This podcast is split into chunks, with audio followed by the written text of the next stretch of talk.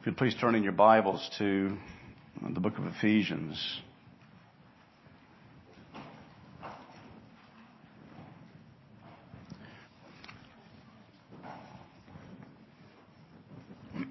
Third chapter.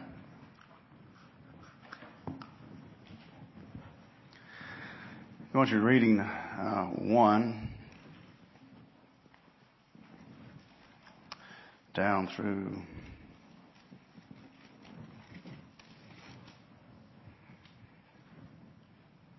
six.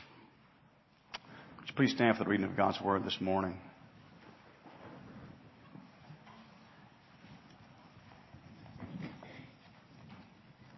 Let's hear the word of the Lord.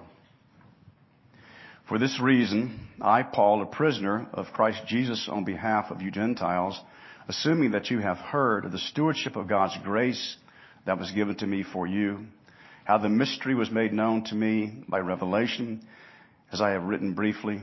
When you read this, you can perceive my insight into the mystery of Christ, which was not made known to the sons of men in other generations as it has now been revealed to his holy apostles and prophets by the Spirit. This mystery is that the Gentiles are fellow heirs, members of the same body, and partakers of the promise in Christ Jesus through the gospel. The grass withers, the flower fades, but the word of our God abides forever. Please be seated. Let's go to prayer. Hey, Jess, give me some water. Please, there's none up here. Let's pray.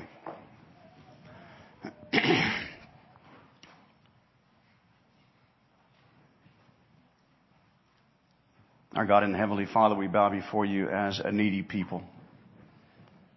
Oh Lord, we pray that our hearts might be open this morning to the instruction that you would have us to learn from this text. I pray that you would be with me as I preach uh, this word. Oh God, help me to be engaged. Help me, oh Lord, to preach with passion, to preach with utterance, to preach, oh God, by the help of your Spirit. I plead for that. And pray that you be with the congregation, that they would not be sluggish in any way of hearing the words preached. We ask you to use the scriptures this morning to revive us. Use your word, O oh God, this morning to enlighten us, uh, to give us, Heavenly Father, a great new zeal for Christ and for your church. We ask in Jesus' name, Amen. The word evolution has gotten sort of a bad reputation.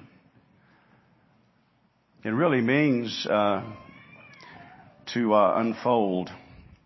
It is something that is from the Latin, an example of unfolding and unrolling like a parchment, a scroll. But we know it has become so terribly associated with uh, Darwin and his origin of the species. He actually used that term in his book, I think, The Origin of the Species. We can talk about, though, evolution of our lives, the changes that come, the growth that takes place day by day. We can also talk about the evolution of the gospel. How can we talk about the evolution of the gospel? Well, we can't talk about it so far as the plan of the gospel. The plan of the gospel is eternal. Listen to this. This is fascinating what Paul is saying here. He's talking about the history of redemption, which takes place back in eternity past. God has no new thoughts. If God had a new thought, that was mean there was something he didn't know. He has no new thoughts. He knows everything. His understanding is infinite. The plan of the gospel was with Christ from all eternity. It never was that God had to come up with an alternate plan when the fall took place. What Paul is describing here is God's determination to save a people and how he did that. It's fascinating. So we talk about not the evolution of the gospel so far as the plan is concerned, but the evolution of the gospel so far as the unveiling of it. As far as the how of the gospel, the who of the gospel, uh, the blessings that come to us from the gospel of the Lord Jesus Christ. These are things that God has given to us. And He gave these things to us as a church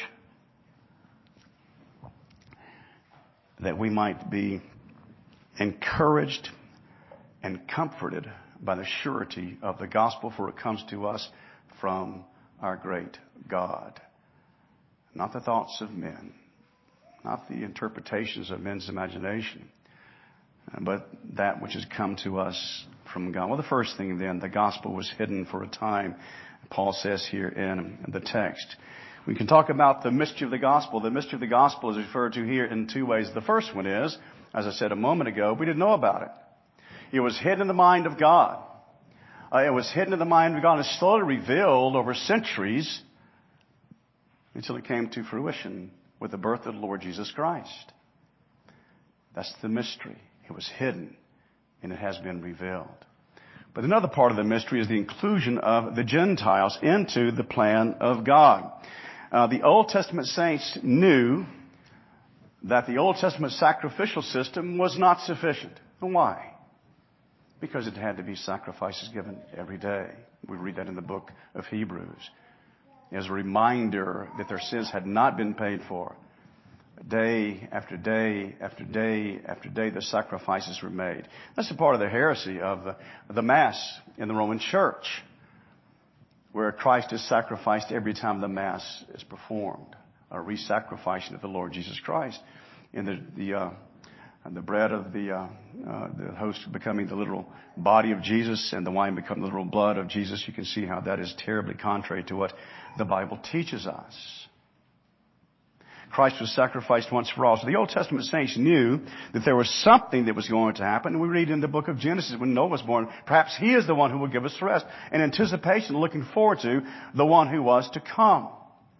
And so they knew, even though they did it faithfully, they knew that this was not the ultimate answer for the problem of sin and the problem of guilt. And then the inclusion of the Gentiles in the covenant. Now, were there any Gentiles in the Old Testament? Any that were not Israelites that were brought into the covenant? Yeah. The Assyrians the Ninevites. They were, as you remember, as Jonah went and preached there, there was a revival. Well, then if we're going to talk about the gospel, there is the need to understand in detail what the gospel really is. In the Bible, uh, the word for uh, in the Greek is euangelion, which means to announce good news. And certainly the gospel is good news, is it not? The gospel basically is taking someone who is guilty and has no hope of salvation, nothing but condemnation, and brings that person into a relationship with God where God says not guilty. That's the gospel. That Christ died for you. That Christ rose for you. That we are justified through faith because He was rose, risen from the dead. That's the gospel. That should be something that excites you. That should be something that thrills you. And if it doesn't, there's something wrong with you. Not the gospel, but with you. The best news that there is available to anybody is not your tests have come back clear. You do not have cancer anymore. That's not the best news that there is to be received. Your wife has given birth to a healthy son. That's not the best news either. Those are wonderful things. We like to hear those things. Your Aunt Emma has left you $50 million. Always loved Aunt Emma. That's not the best news either. The best news is what is contained in the gospel of the Lord Jesus Christ. Because the message of the gospel is the message of redemption and salvation and the forgiveness of our sins before a God who hates sin. You think God winks at sin? You think that God smiles at sin? He hates it. And if you want to see how much he hates it, look at the cross. Look at the cross of Calvary. That is how we see clearly how much God hates sin. So, understanding of the gospel, it is the best news, the greatest news that we will ever have or ever hear in this life. And as wonderful as it is, it is for those who trust in Jesus Christ for their salvation. Those and those alone. Well, it shows us, does it not, the greatness of our God, the kindness of our God, the love of our God, the mercy of our God. All of these things uh, uh, demonstrate to us uh, how wonderful God is and how kind He is. The gospel does that. If your determination of what God is like is through circumstances, you're going to have a bad view of God. If your education for who God is and what God is like comes from the circumstances of your life, you're going to have a bad opinion of God. Why? Because bad things happen to us.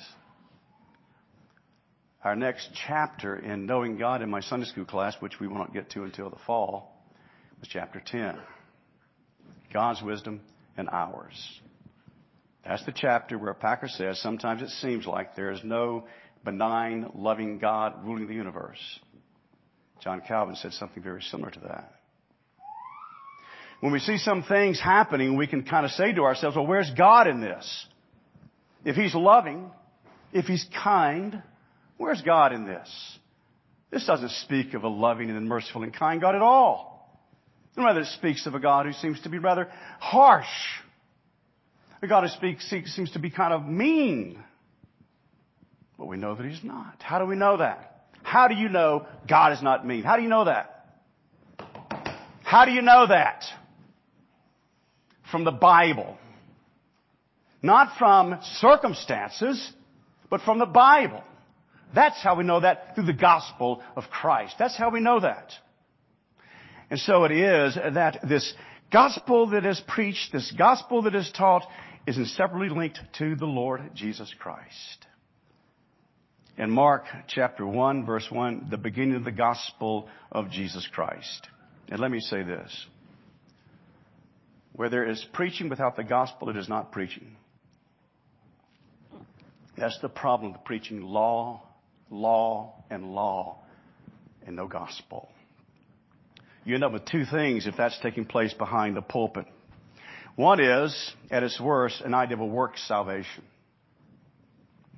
The other one is you preach basically moralism. When the gospel is not present with preaching, where Christ is absent from preaching, there's no preaching really at all. There's no, no gospel preaching anyway. Christ is central to the gospel of the Lord Jesus Christ, and it is that he must be in the beginning, in the middle and in the end of the proclamation of the Word of God. The gospel of the Lord Jesus. Well, these mysteries that the apostle's talking about here, this mystery that he uh, mentions twice in this, uh, in the, in the book of Ephesians, and uh, earlier on in here as well in this chapter, uh, the gospel was present in the Old Testament. It was present in seed form. 1 Peter 3, 18 through 20. For Christ also suffered once for sins, the righteous for the unrighteous, that he might bring us to God, being put to death in the flesh, but made alive in the spirit, in which he went and proclaimed to the spirits in prison, because they formerly did not obey when God's patience waited in the days of Noah, when the ark was being prepared, in which few, that is, eight persons, were brought safely through the water. This text generates debate. Some think that what this is saying is that Christ went into hell and preached condemnation to those that were there when he was in the grave. It seems to me that doesn't agree with Scripture when Jesus says to the man next to him, Today you shall be with me in paradise. I think what this is saying is this the gospel was preached by Noah through the Spirit of Christ to those people that were there in the days of Noah which they're now in prison, they're now in hell. Why? Because they did not believe the word that was given to them. Hebrews chapter 4 verse 2, for the good news. Another way to translate this in that verse is gospel.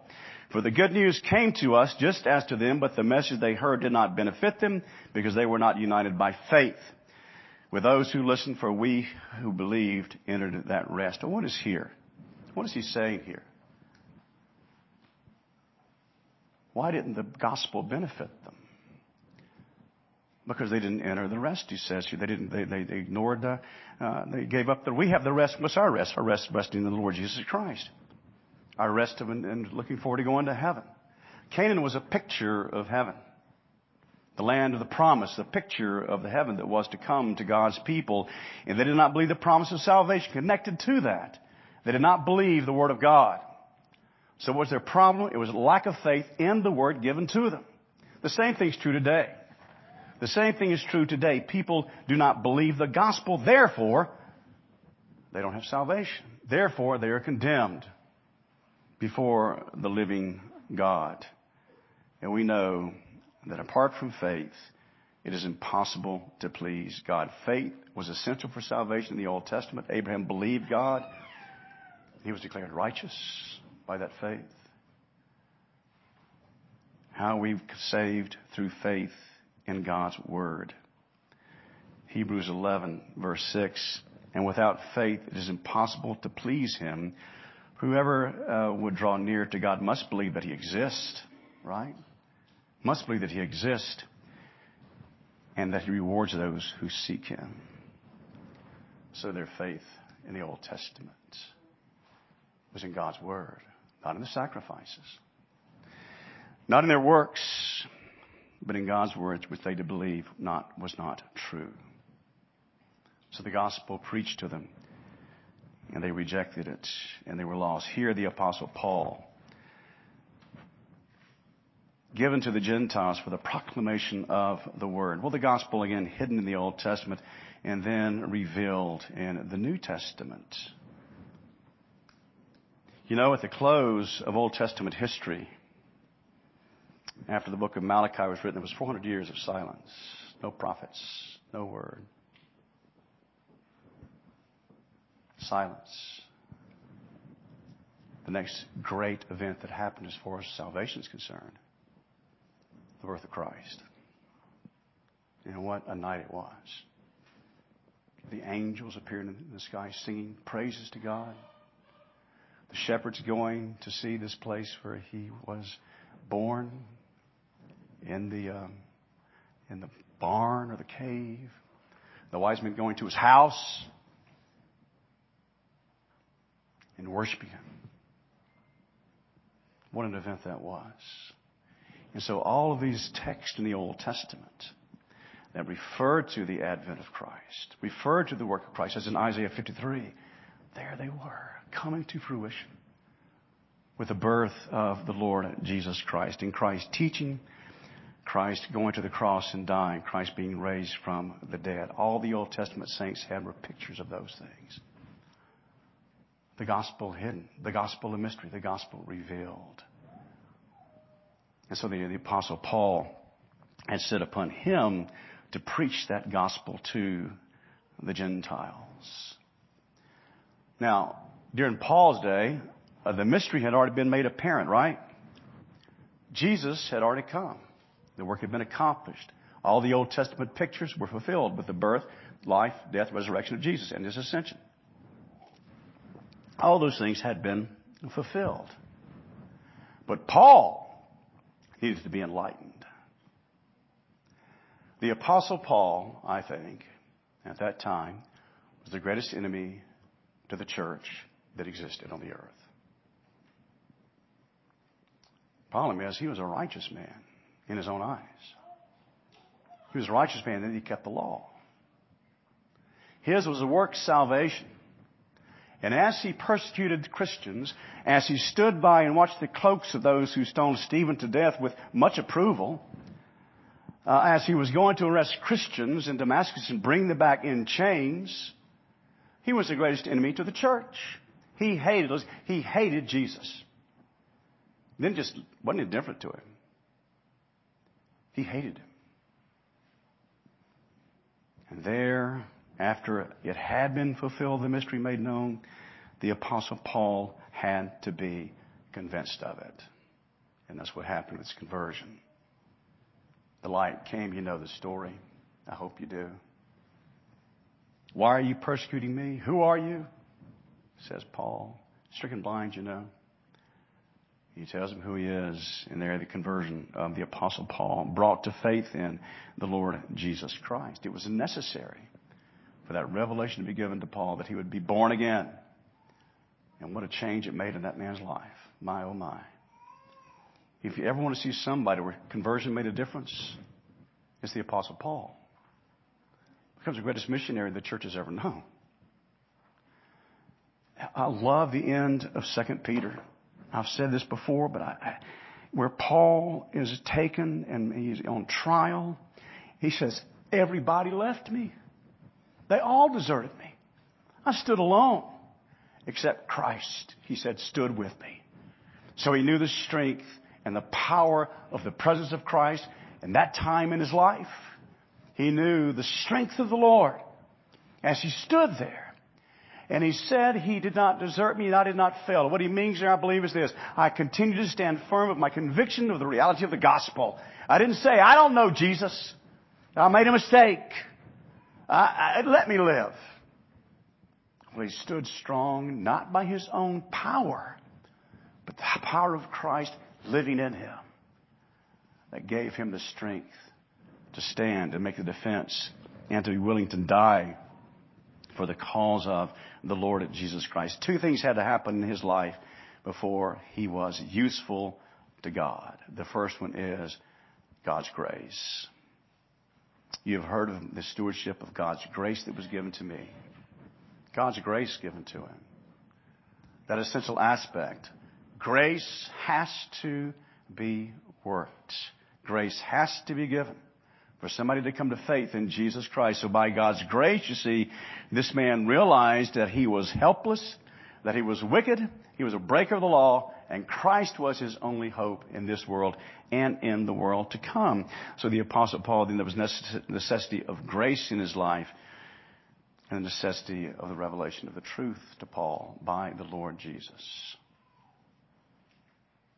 So he says that again to the Gentiles.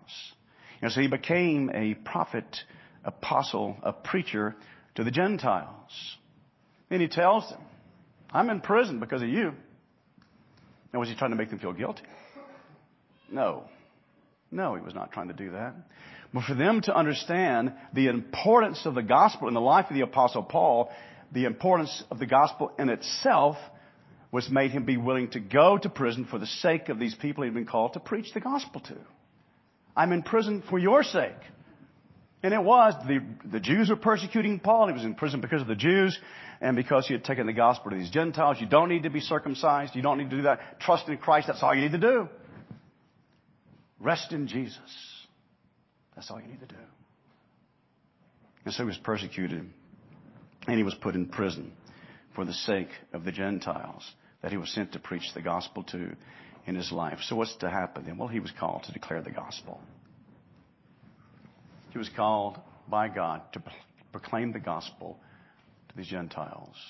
And he did. He preached to Jews, but his primary focus, his primary ministry was the Gentiles. So we traveled all throughout Europe, you know that, preaching the gospel to those who so desperately needed to hear it. And the churches began established and the church began to grow. Acts 1, as you know, in verse, I think it's verse 9, is an outline of the book of Acts.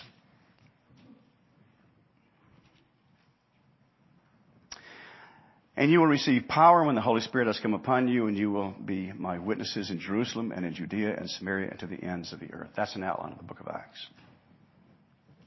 As Paul takes the gospel to these places. Well,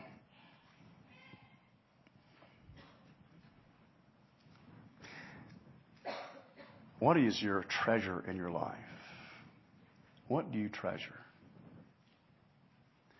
Some men might say, Well, I treasure my wife. Why do you treat her so poorly if you treasure her?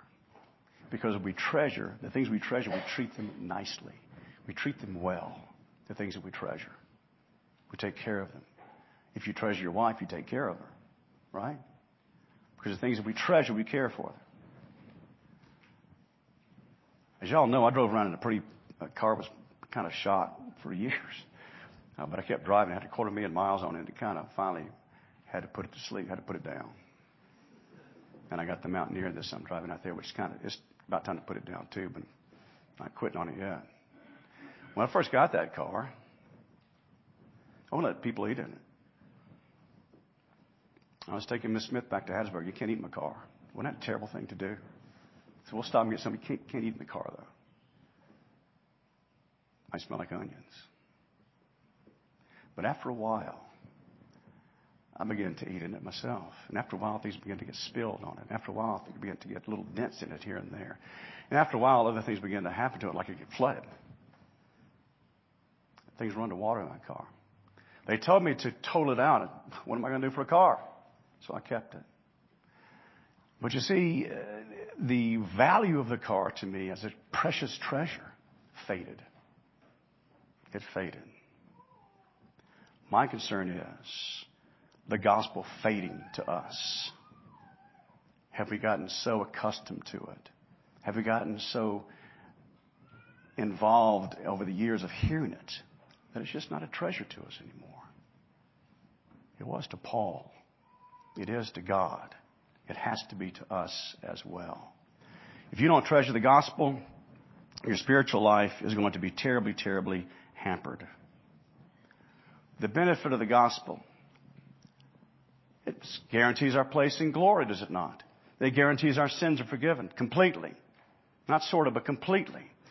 And listen to this. In the trials of our life, the sufferings, the demonstration of demonic forces, and they're there. The difficulties we face in life day in and day out, the heartbreaks that we have. We see the name of Christ blasphemed as we have most recently. And we see the gospel of the Lord Jesus Christ uh, despised as we have recently. And the pundits of, our, of society saying, the enlightened mind society of our society saying, you are a fool for believing that. And it cuts us to hear his name blasphemed. But as Paul writes in Romans 8:18, listen to this. For I consider that our present sufferings are not worthy of being compared to the glory that shall be revealed in us. That's the gospel. For I am convinced that our present sufferings are not worth comparing to the glory that shall be revealed in us. You will not experience heaven here. Matter of fact, sometimes life here is rather hellish, very difficult. You're not going to have heaven here. It's simply not going to happen. We have heaven when Christ returns, or when we die and go to heaven. That's when we experience the glories and the joys and the wonder of redemptive work in its fullness. Do you know Jesus? John R. DeWitt was a professor at RTS in Jackson. Great preacher. Great preacher. He has gone to be with the Lord. He said to his students one time, one day, when you preach, don't assume anything. When you preach, don't assume anything. I always will call you to faith in Christ because I don't assume anything. There may be one person here, one person who's outside of faith. So I ask you, do you know Jesus personally? Do you own him as your Savior? Are you just going through the motions of being religious? If you don't really know him personally, I would urge you to come to faith in Christ. And the great blessings of the gospel are yours today. The fullness of the blessings are yours one day. And are we willing, as the Apostle Paul was willing, to suffer for the cause of Christ? To be willing to go to jail for the cause of the gospel? Willing to be put out for the cause of Christ? Are we willing to suffer at all? Or rather kind of hide our Christianity in our cloak so that we won't have to bother with uh, being put out or being persecuted or whatever the case may happen to be trust Dr. Robertson after I graduated from seminary. I saw him and I said to him before I had a call, I'm not sure if I can be a senior pastor somewhere. He said this to me. Trust in the God that lives within you. Be a man of faith. Let's pray.